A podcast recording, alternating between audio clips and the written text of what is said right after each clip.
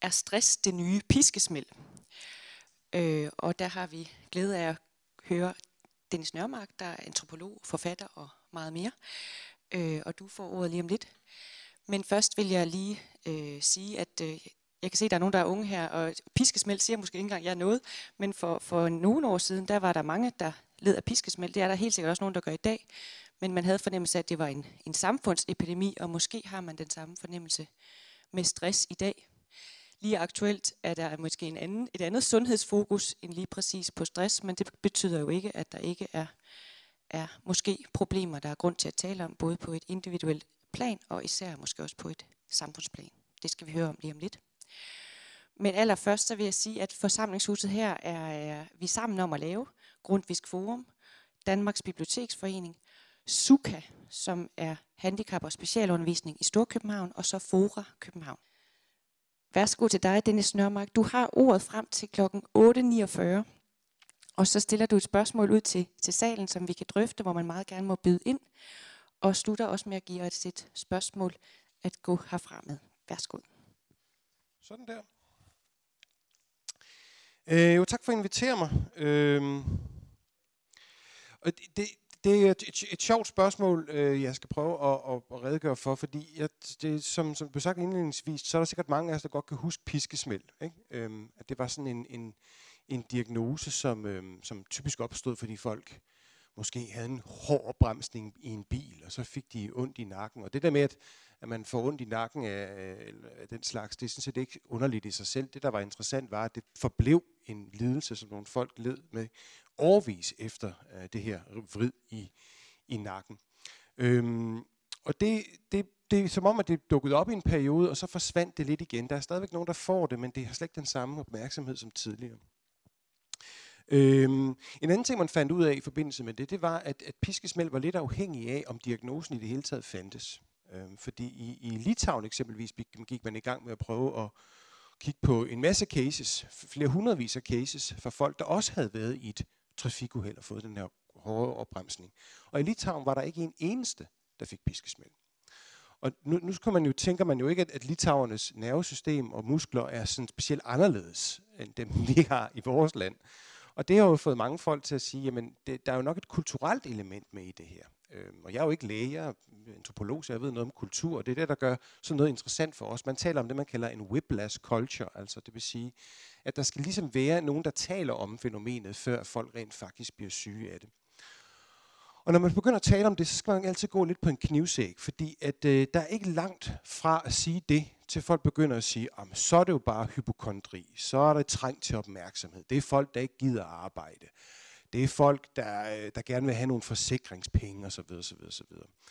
Øh, men det er en lidt for simpel måde at anskue tingene på. Øh, man bliver faktisk nødt til at kigge på det kulturelle syge element i sådan nogle sygdomme, uden nødvendigvis at ende med at sige, at folk de bare er bedrager og svindlere, der hellere vil ligge i en sygeseng, end de vil gå på arbejde.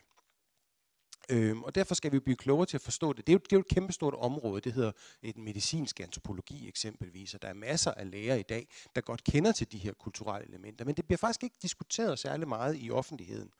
Øhm, et andet godt eksempel, det er museskader. Kan I huske dem? De er stort set også væk i dag, ikke? Øh, det kan der være flere årsager til. Jeg snakkede med en læge om det, der sagde, at det kan jo blandt andet være, fordi folk ikke bruger mus så meget, som de gjorde før. Øh, nu er det sådan en, en touchpad i stedet for. Men musen er stadigvæk til stede. Kig rundt på mange arbejdspladser. De er der, og folk bruger dem. Men de er næsten forsvundet. Øhm, og og det, hvis man kigger historisk på det her, så, så kan man se, at næsten hver gang, der er kommet en ny teknologi igennem historien, så er folk pludselig begyndt at blive syge af den. Øh, mobiltelefoner, da de kom frem, så fik folk pludselig hovedpine. Øhm, og så blev de syge af det, og sagde, at der var noget stråling, der gjorde, at de ikke kunne det og det og det og det. Øh, og det interessante er, hvis man går tilbage i tiden, da elektriciteten kom, da de elektriske lamper kom, så blev folk også syge af dem. Øh, så pludselig så dukkede der, øh, så blev der kom sådan en lysallergi og lys, lysreaktioner og så videre. At folk forestillede sig, at de blev syge af alt muligt inde i væggen og så videre og så videre. Øh, det vil sige, der er hele tiden, når man siger, når kulturen og historien er parat til det, så, så bliver der en måde, når der kommer ny teknologi, at vi læser nogle af vores problemer ind i de her forskellige former for, for lidelser. Øhm, I gamle dage, for eksempel rigtig gamle dage, så led mange kvinder af hysteri. Hysteri kommer af begrebet hysteria, som i virkeligheden er det latinske ord for en livmor. Så derfor var det også typisk kvinder, der var hysteriske. Og det brugte man meget tid på, de her hysteriske kvinder. Og det var en sygdom. I dag bruger vi, vi taler vi om hysteri som noget andet, ikke? Men dengang var det sådan set en, en diagnose. Så kom, så kom det sådan senere. Det, nogen kan måske huske, at man talte om, at nogen havde nerver. Ikke? Jeg husker, at Maud i Masador lagde sig op, fordi nu havde hun nerver. Eller hun havde migræne. Migræne er en anden ting, der også dukkede op, ikke? Senere kommer kronisk træthedssyndrom, som er et andet, kan man sige, syndrom, og folk på mystisk vis, sådan kan man sige, tjekker ud af virkeligheden, og ikke vil være en del af den, og bliver syge. Der er næsten altid en overrepræsentation af kvinder. Det ser du næsten i hele det her sygdomsbillede. Det er næsten, det er i næsten alle de her former en overrepræsentation af det kvindelige køn. Øhm, og det fik mig faktisk på et tidspunkt som antropolog til at interessere mig for et lidt, kan man sige, egentlig fuldstændig andet område, som jeg kunne se nogle paralleller i. Og det er det fænomen, der hedder dæmonbesættelse. Og dæmonbesættelse, det synes vi jo, det er sådan et meget eksotisk område, ikke? Fordi det er jo, det er jo det er sådan noget, der foregår i tredje verdens lande. Og det gør det jo næsten ikke i Danmark. Der er jo ganske få dæmonbesættelser i, i vestlige lande, men de findes ofte i mere katolske lande, fordi katolicismen har en anden sådan anerkendelse af, at folk kan blive besat af, af dæmoner. Og nu taler vi, hvis vi skal være lidt fagnørdet, om det, man kalder ukontrolleret dæmonbesættelse. For der findes også en kontrolleret form. Det er blandt andet det, man kalder shamanisme, hvor folk for sådan set gerne vil have en ånd ind i dem, for den ånd kan få dem til at sige nogle spændende ting og sådan noget. Øh, men ukontrolleret, det er i hvert fald, kan man sige, i, i den verbaliserede udtryk for besættelsen noget uønsket. Øhm, Dæmonbesættelse er i de fleste kulturer typisk noget, der rammer kvinder. Øh, og øh, noget, hvor, hvor, hvor de her kvinder kommer igennem en meget langvarig behandling hos præster eller åndemaner, eller hvem man der nu foretager den her funktion. Og det fik faktisk nogle læger og andre til på et tidspunkt at undersøge dæmonbesatte kvinder, og så fandt de ud af, at, øh, at de havde et, et, øh, et for højt øh, niveau af kortisol i blodet. Øh, Og en af de ting, som de vurderede, det skyldes, det skyldes at, at der var en calciummangel i deres krop, øh, som, som gjorde, at kortisolen ikke kunne nedbrydes ordentligt.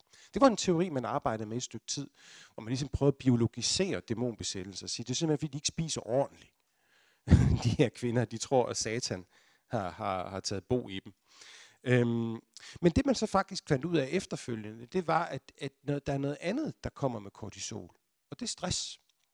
At de her kvinder muligvis i virkeligheden havde en form for stress. Men deres samfund kan ikke rigtig give udtryk for stress. Det findes ikke som udtryk. Man taler ikke, man kan ikke gå, hvis man er brugt op på Sri Lanka eller sådan noget, så er der, så er der ikke nogen stressdiagnose, der gør, at man kan, man kan, man kan ligesom trappe ud af virkeligheden. Og det fik mig til at tænke på, om det i virkeligheden ikke gælder for, for rigtig mange ting. I, i, I de her lande, der er der ikke fibromyalgi, der er ikke piskesmæld, der er ikke kronisk træthedssyndrom, der er ikke stress, men der er del med dæmoner, ikke? Og på den måde kan man pludselig give udtryk for den der lidelse, man, man har, de, de problemer, man synes, man psykisk på en måde er blevet udstyret med. Så hver kultur har jo sådan set sine egne måder at tage hånd om de problemer, som på en måde er, er mentale. Øh, fordi til alle tider i alle samfund har mennesker haft det svært med livet, og i rigtig mange samfund har kvinder måske i særdeleshed haft det svært med tilværelsen. Øh, fordi der har været et krydspres af forskellige ting, de ikke kunne og ikke måtte. De her kvinder i de her lande har jo blandt andet ikke måttet vælge deres egen ægtefælle, ikke? Og de har jo øh, forældre, der bestemmer alt omkring deres liv, ja, som, som i virkeligheden, øh, som siger, du skal bare giftes med den her mand, og du skal have ti børn med på ham, og du, du, der er ikke nogen, der spørger dig, om du har lyst til det. Det er ikke så mærkeligt, at sådan nogle kvinder har fornemmelsen af, at de er styret udefra, ikke? Det er ikke så underligt, at de får en idé om, at der er noget andet, der styrer dem, der bestemmer deres liv. Det er måske ikke så svært at bruge en analogi til, at det er djævlen eller en ånd eller noget andet usynligt, der i virkeligheden bestemmer deres tilværelse. Så for en person i et land, hvor den her forklaring er til stede med dæmoner, så virker det sådan set som en logisk måde at tolke sin situation i. Det vil det ikke være for os, for vi anerkender ikke, at dæmoner er sådan nogen, der render rundt og besætter folk. De fleste gør i hvert fald ikke. Jeg tror, at, øhm, at en af de problemer, vi, når, vi, når vi taler om de her sygdomme, der rammer vores krop, men som vi faktisk ikke rigtig kan finde nogle fysiske spor af, det er jo det, der er problemet med de her, man kalder dem somatiserende sygdomme, og de, altså, de skifter begreber hele tiden. Øhm, men, men de her ting, som, som, som egentlig ikke er noget medicinsk påviseligt øh, i forhold til.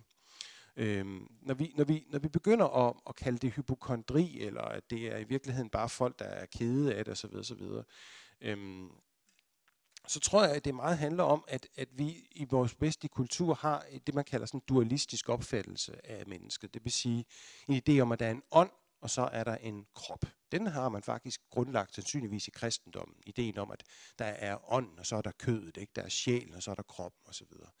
Og i virkeligheden er det en ret forkert antagelse. Men den er meget udbredt, og den er udbredt også, den er også, bliver også udbredt i filosofien i virkeligheden. Øh, og måske er mange af vores problemer i virkeligheden noget, der hidrører fra det.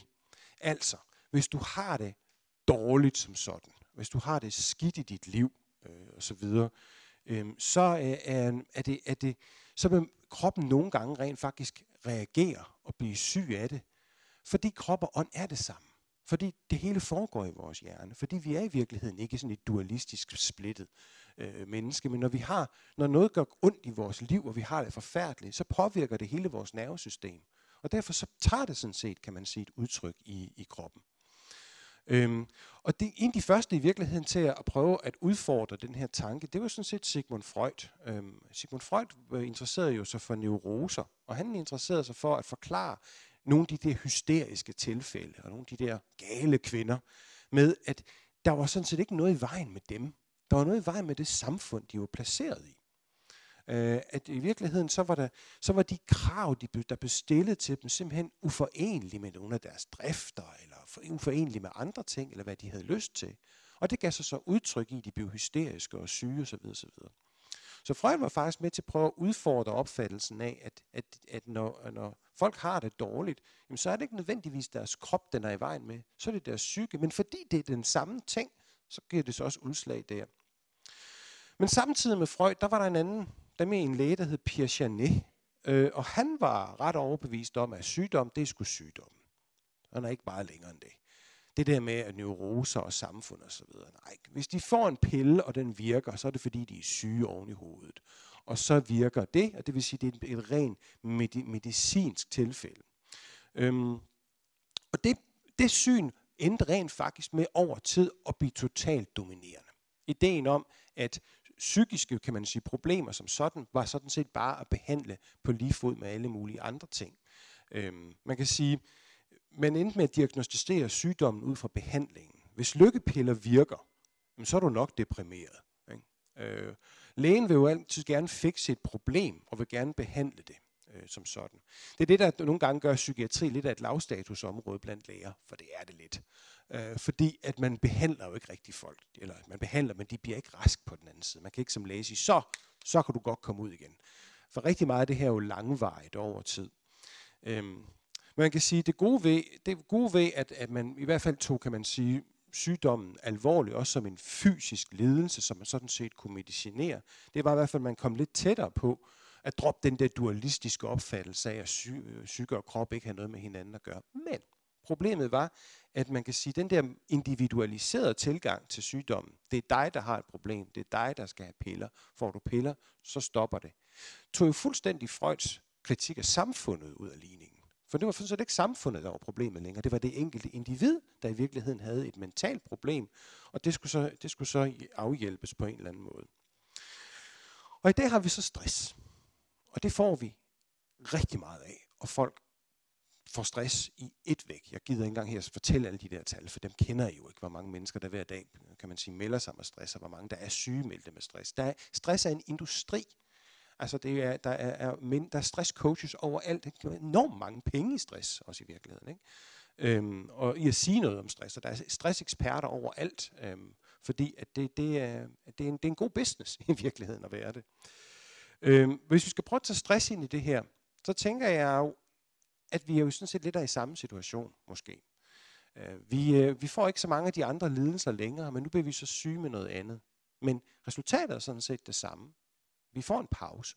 Ikke? Vi bliver trukket ud af ligningen et øjeblik. Vi kan få lov til at komme ned og ligge lidt. Vi kan få lov til at lige at være med at være en del af det, som måske forårsager problemet. Freud, han sagde nemlig noget rigtig klogt på et tidspunkt omkring sine patienter. Han sagde, havde de haft mulighed for at have det værre, havde de haft det bedre.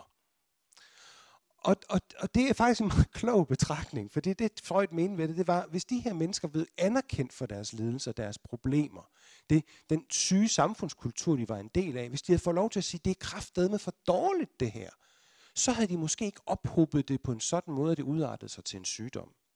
Freud mente, at det, der skabte neuroser, det var det, at det var undertrykt i virkeligheden. Ikke? Det var det, man ikke kunne give udtryk for det. Og de her pæne kvinder fra borgerskabet i, i, øh, i Østrig, som han behandlede, kunne jo ikke bare gå og sige, at de syntes, at deres liv var af helvede til. Altså, derfor fik de umuligt, og Maud kan jo heller ikke sige det i Masador, derfor kan hun kun lægge sig med migræne i stedet for. Der var ligesom ikke mulighed for rent faktisk at give udtryk for det her. Det gjorde pæne kvinder jo ikke. Man kan sige, at med stress har vi sådan set gjort det fremskridt i forhold til at anerkende, at det er samfundet måske, der gør os syge. Øhm, øh, fordi det er jo det, vi taler om. Vi taler om, at stress er en form for belastning. Ikke? Øh, vi behøver ikke at have været involveret i et biluheld for at få det nødvendigvis. Vi, behøver, vi, vi kan sådan set mange af os klage over, at det er noget, der sker på vores, øh, via vores arbejdsplads. Så vi, på den måde vi begynder, sådan set begynder at anerkende det psykiske. Øhm, men stress er vel stadigvæk, stadigvæk i min påstand, et udtryk for, at vi har det svært, men det må vi ikke rigtig sige. At vi er i nogle situationer, vi bliver placeret i nogle situationer, som i virkeligheden er øh, ubehagelige. Et pres, som faktisk ikke er fair. Øh, men fordi vi ikke har mulighed for at komme af med det, fordi vi ikke har mulighed for at sige, hvor slemt vi faktisk har det, så bliver stressen en måde, på man siger, legitimt at træde ud af det på.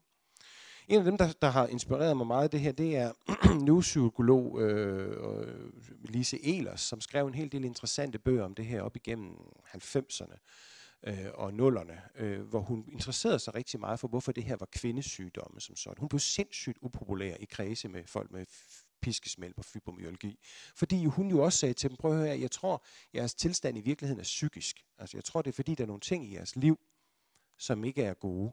Og så blev de jo skidesure på hende. Fordi de, havde fået, de, de ville gerne have det anerkendt som en rigtig sygdom. Ikke? Og en rigtig sygdom, den sidder i kroppen. Der er ikke nogen af os, der har lyst til at være syg i hovedet. Vel? Syg i hovedet, det er tabubelagt. Syg i kroppen, det er en ordentlig sygdom. Det kan ramme alle. Ikke? Øh, og i virkeligheden så sagde hun, prøv, I bliver faktisk nødt til at lytte til mig. I bliver nødt til at tro på, at det faktisk kan være nogle psykiske ting, der gør, at I bliver placeret i den her situation. Men fordi vi har den her dualisme stadigvæk sådan ude i populærkulturen, så kan vi ikke bare, så kan vi ikke koble de der to ting sammen. Hun, øh, hun viste jo også, men hun kiggede på de her forskellige cases af piskesmæld og kronisk træthedssyndrom og sådan noget, at det var jo ofte kvinder, der havde det der forfærdelige krydspres mellem karriere og manden og samfundet og børnene, og simpelthen ikke kunne klare det mere. Ikke? Og derfor kan man sige, gik i stykker på en eller anden måde. Og hun, hendes pointe var sådan set, at sådan har det altid været. Kvinder har altid lidt. Hun begyndte på et tidspunkt at interessere sig for hele verdenshistorien. Og hun sagde, det er så sjovt, at man læser verdenshistorien. Så læser man kun om mænd. Man læser om Napoleon, Mao Tse-Dung og Karl Marx. Og det er alt sammen mænd. Mænd, der har gjort det hele. Så hvor er kvinderne egentlig henne i historien? Og så fandt hun ud af, at de er i sygdomshistorien. Og masser af cases. Det var alle sammen kvinder. Syg, kvinder har været syge i århundreder. Ikke?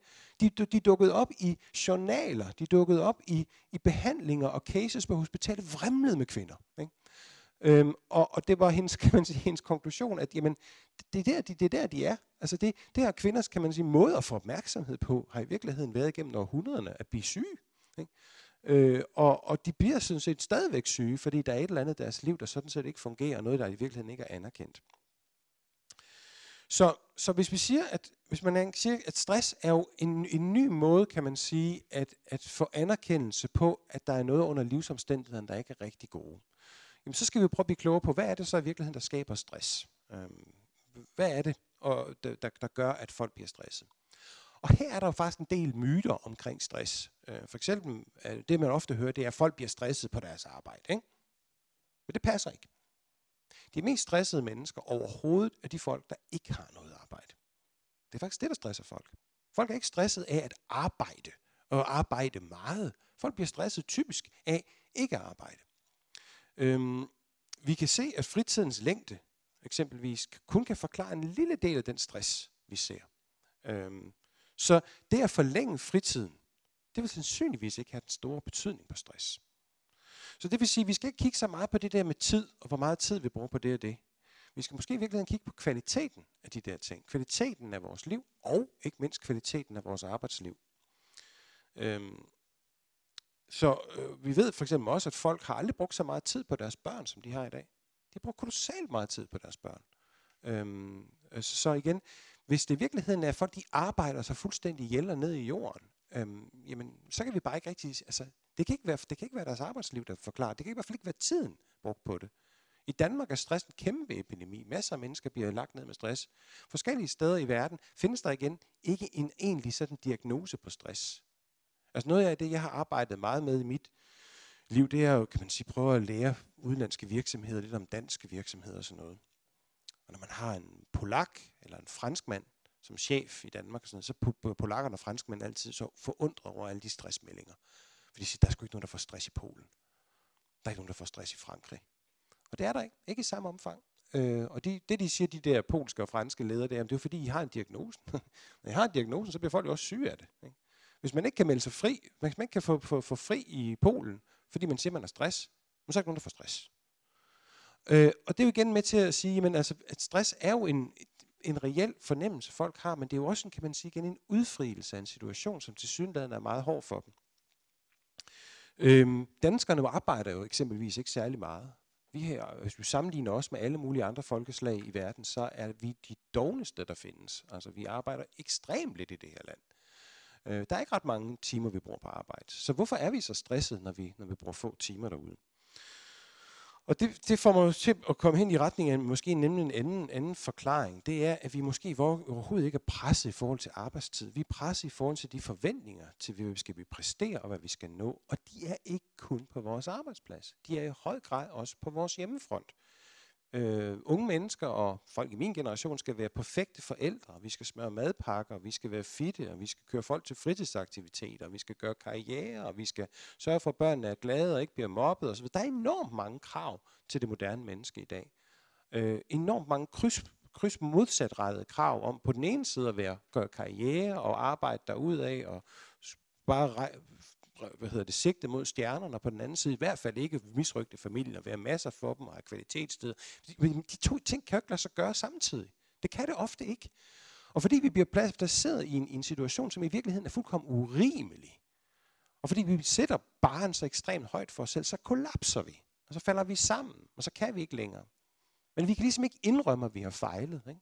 Så derfor så er det nemmere, kan man sige, at sige, jamen det, det, er en, det er en stress, det er et, det er et, det er mit, mit liv er, er faldet sammen, fordi at, øhm, at jeg, jeg kunne ikke holde til det længere. Og så får man lov til igen at stemple ud og, og stoppe tingene.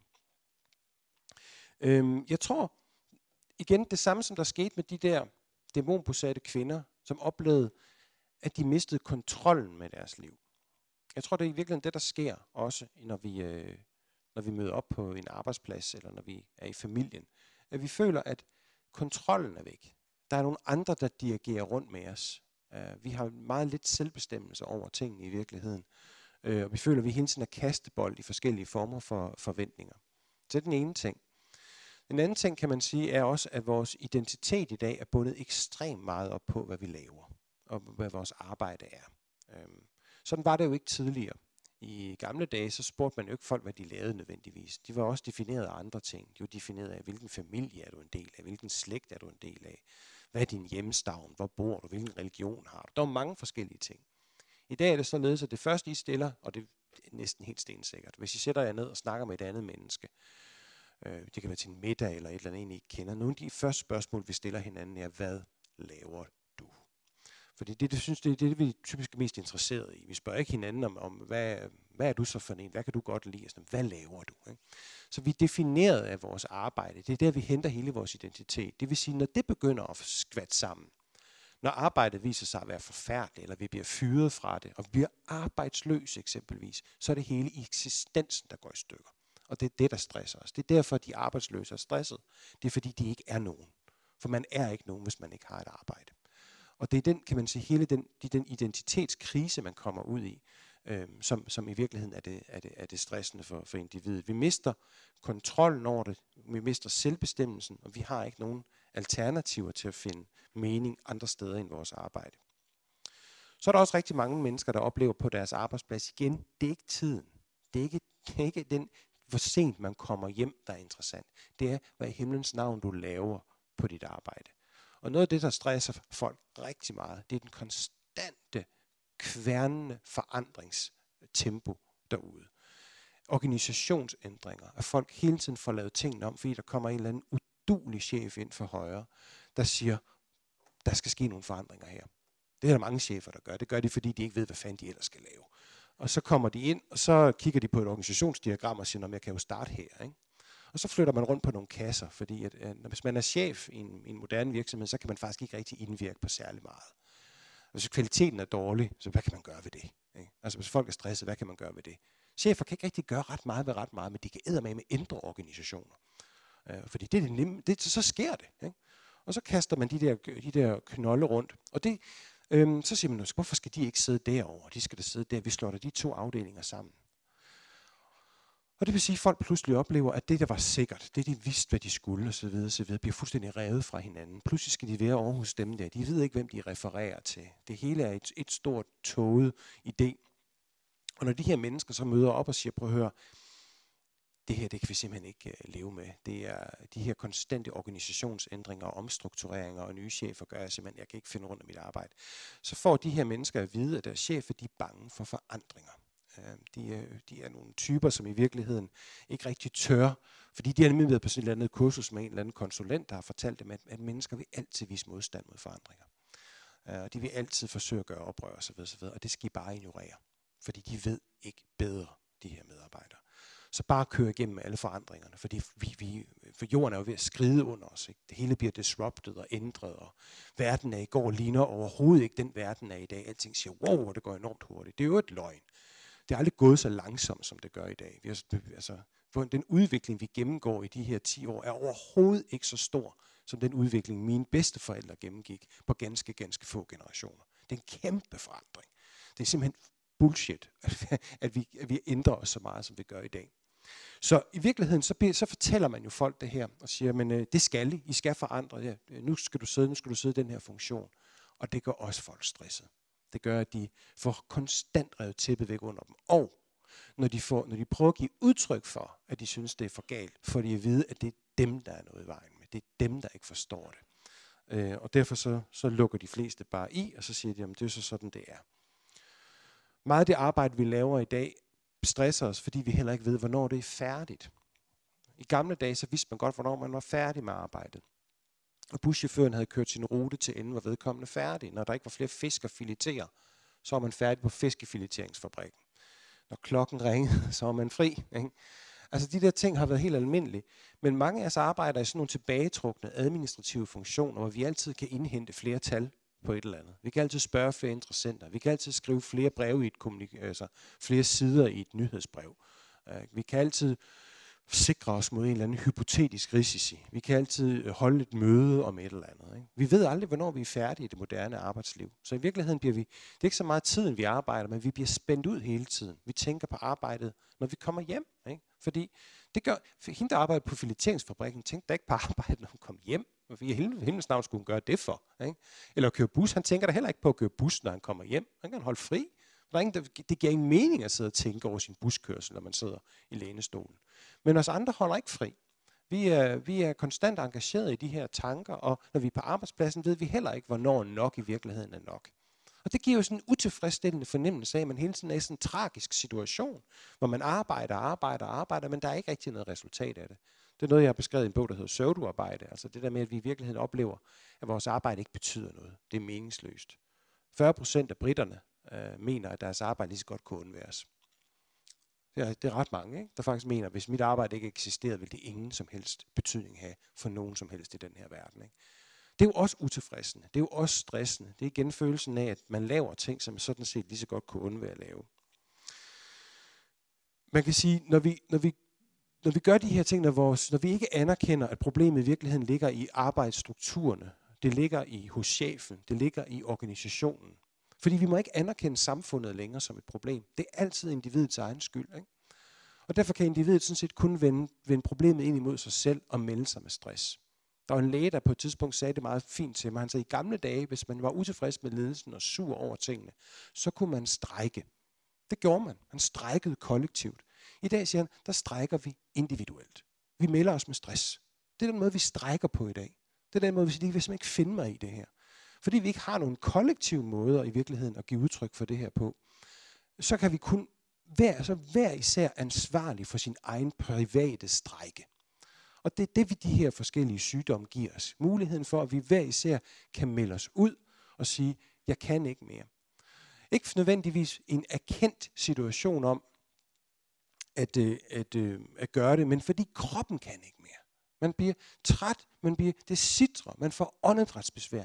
Det er en virkelig fysisk ting, fordi hjernen, der reagerer, er en virkelig fysisk ting. Det er ikke hypokondri. Det er reelle fysiske hvad hedder det, øh, reaktioner på, at hele systemet sådan set er belastet. Så vi bliver syge af tilværelsen, og det har vi som moderne mennesker faktisk været i flere hundrede år. Vi har set de her sygdomme, fordi vi på en eller anden mærkelig måde som moderne mennesker ikke kan finde ud af at leve i det moderne liv. Vi kan kalde det fibromyalgi, eller stress, eller piskesmæld, eller muskelskader, eller depression, eller stress. Men jeg tror ikke, vi kommer ud af det, før vi ser, hvordan vi sådan er i den her verden. Vi kan ikke fjerne det med en pille. Vi skal prøve at se på vores identitet, og hvorfor vi arbejder så meget, for vi gør, og om det arbejde, vi gør, er et ordentligt arbejde. Vi skal give, kunne give udtryk for kritik, uden at få at vide, at der er noget i vejen med os, når vi giver udtryk for kritik. Den sidste lige betragtning, det var, det jeg synes, der var så interessant, da jeg studerede dæmonbesatte, det var, at hvis vi hørte, hvad de her kvinder sagde, så var det ret interessant. Det, de stod og råbte og skreg til deres forældre, til deres ægtemand, til præsten, det var, at I er nogle dumme svin. De råbte obskøniteter mod dem. De var, de var virkelig aggressive. De sagde nogle enormt grimme ting til deres egne forældre, for det var ikke mig, der snakkede. Det var jo dæmonen, der snakkede. Det, det gav det jo faktisk mulighed for at give udtryk. Alle de frustrationer, de gik med, som deres samfund ikke kunne tillade, kunne de jo få ud der. Problemet var bare, at når de så var kureret for dæmonbesættelsen, så var der jo ikke sket noget med samfundet.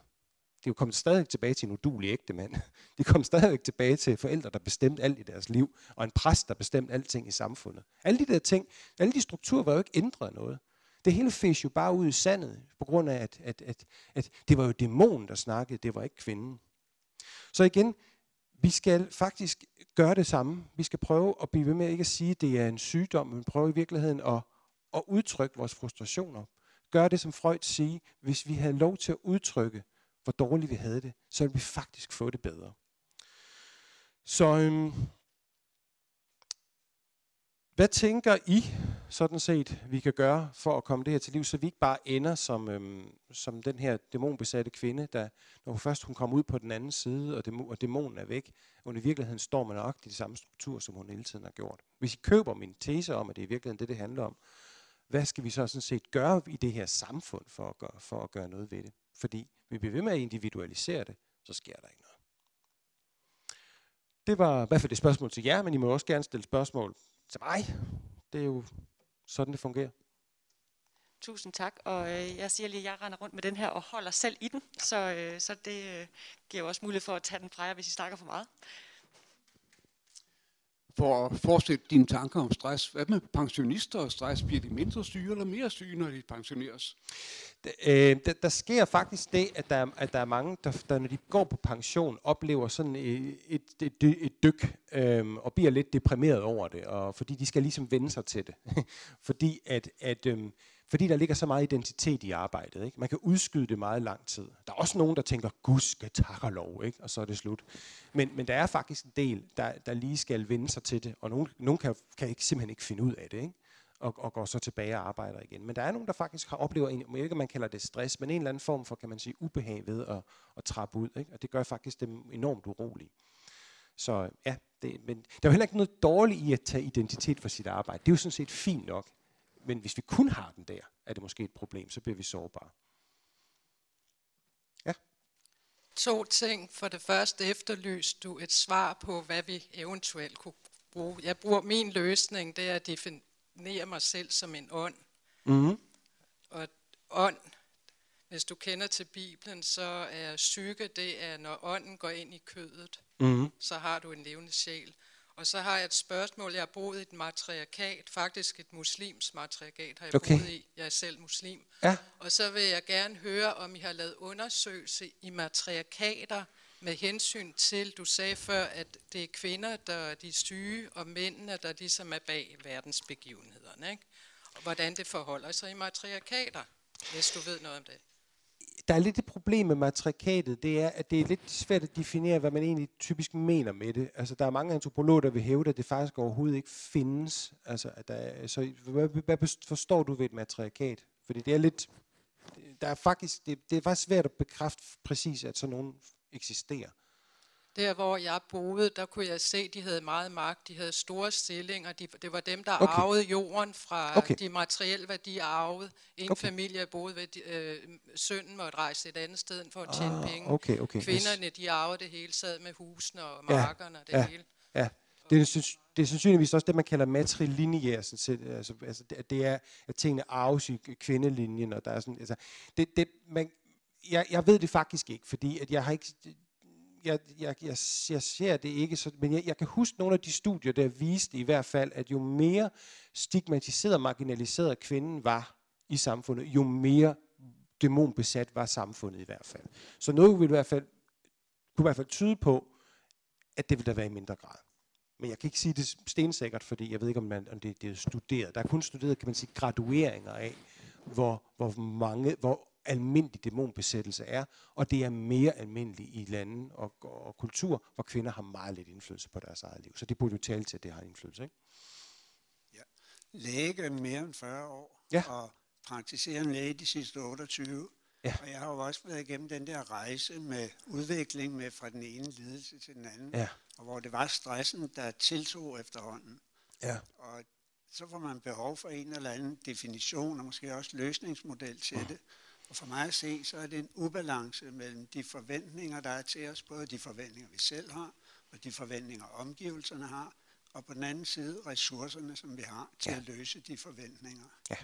Hvis man deler det lidt op på den måde, så har man også mulighed for at se lidt på de enkelte delelementer og sige, hvad for nogle af dem kan man ændre på, hvad for nogle af dem kan man ikke ændre på. Ja. Så det er mere en kommentar. Det er, fuldstænd- det er fuldstændig ret. Jeg ser det på samme måde. Altså, jeg t- og jeg tror, en, noget gange, nogle af det, der irriterer mig lidt i debatten, det er, når, altså, det er ikke fordi, jeg har lyst til at forsvare arbejdsmarkedet som sådan, for som jeg også sagde, der er masser af problemer derude. Men folk skal også en gang imellem prøve at måske sætte deres ambitionsniveau en lille smule ned i virkeligheden. Ikke? Og sige, ved du hvad, jeg, jeg, jeg, så kommer vi bare til at smøre den samme madpakke de sidste, de næste år, og det overlever ungerne sgu nok også. Ikke? Altså, at vi i virkeligheden bliver lidt bedre til at sige, det der, det, at finde ud af, hvor meget af det pres ligger vi på os selv. Ikke? Fordi du siger, at vores ressourcer er jo, er jo begrænset. Der, tiden, der er kun fireogtyve timer i døgnet. Ikke? Øhm, og, og, og vi bliver nødt til at se lidt indad også. Udover vi skal se ud af i samfundet og sige, hvad er det, der gør syge derude, så også sige, hvad er det for en pres, hvad er det for en præstationspres, vi placerer på os selv. Men må jeg skyde noget ind? Også fordi jeg kunne godt tænke mig at spørge nogen af jer, der sidder herovre. Øh, altså, den model der er jo på en måde så et nyt pres, ikke? Altså, øh, nu skal du så være god til at slappe af, eller nu skal du være god til at ja, forventningsledtone, ikke? ikke? Øh, så, så det er sådan lidt, hvad er lige fikset på ja. det? Øh, og jeg tror også, at, at mange unge øh, lever med et sprog, der hedder, hvornår er noget godt nok, snarere end øh, at skifte et helt andet sprog, altså komme over et andet sprog, mm. hvor man taler om sig selv på en anden måde, end et godt nok øh, spørgsmål. Jeg kunne godt tænke mig at høre nogle af jer, om I har en kommentar på det. Det er jo jeg, der altid får at vide, at I, I præsterer for meget, ikke? Ja.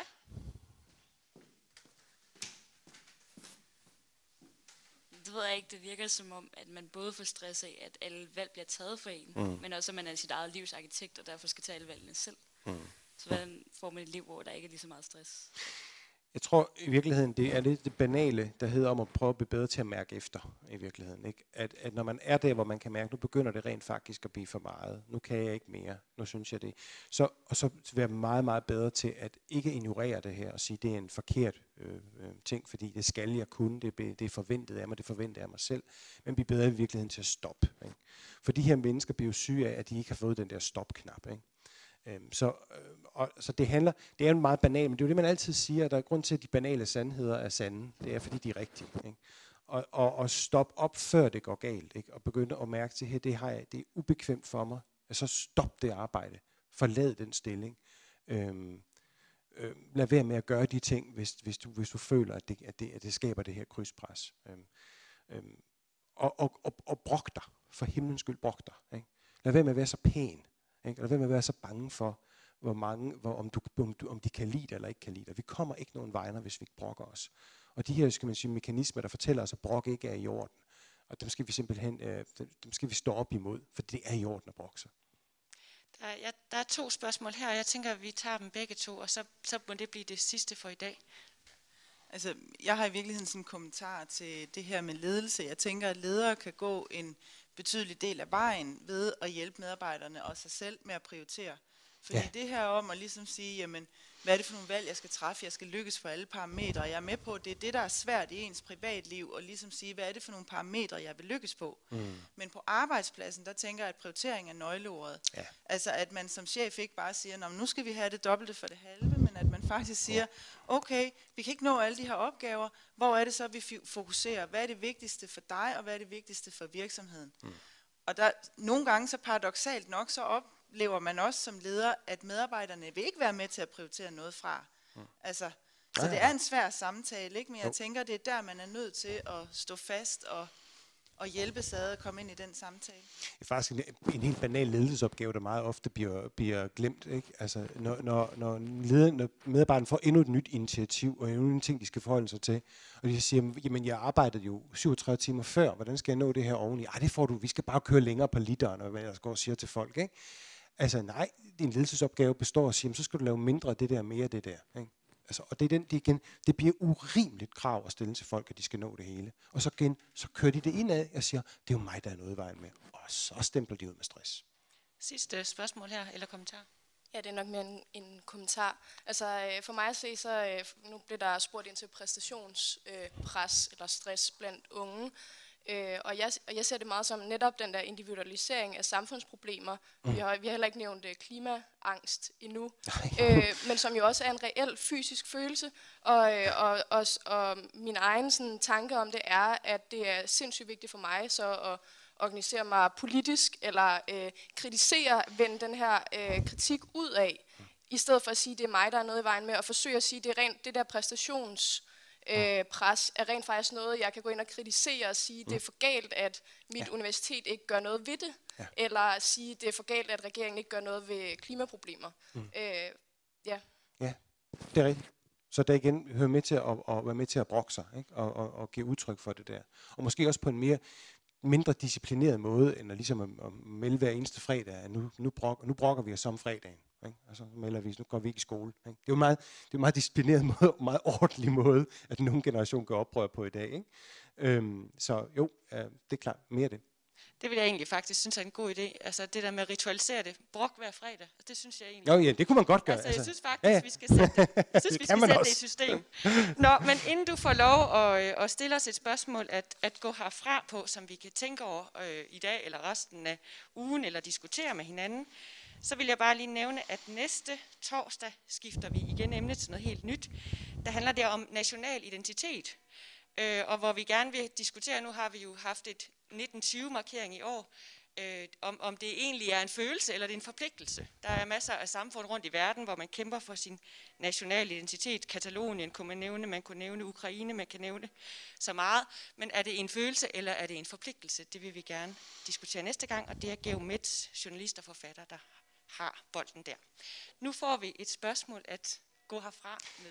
Ja, det er bare meget simpelt i forhold til det der med at mærke efter. Altså når I mærker efter og føler, at, at der er noget, der er uretfærdigt, og I siger, I er i et krydspres, og I ikke har ressourcerne til det, altså hvem, hvem er det, der lytter til jer, når I brokker jer? Altså bliver der lyttet, øh, og, og findes der nogle systemer, der holder jeres ubehag ned? Hvem er det i virkeligheden, I kan gå til med de der de kriser, som I har? Altså de, øh, det, det følelse af at en, en uretfærdighed, I, i den måde, I, I lever jeres liv på. Hvem, hvem, hvem er det derude, det, det er det første, I skal gå til?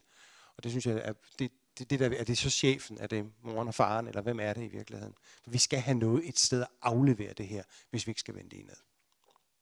Og så vil jeg sige tusind tak til dig, Dennis Nørmark, for at gøre os klogere her til morgen. Tak.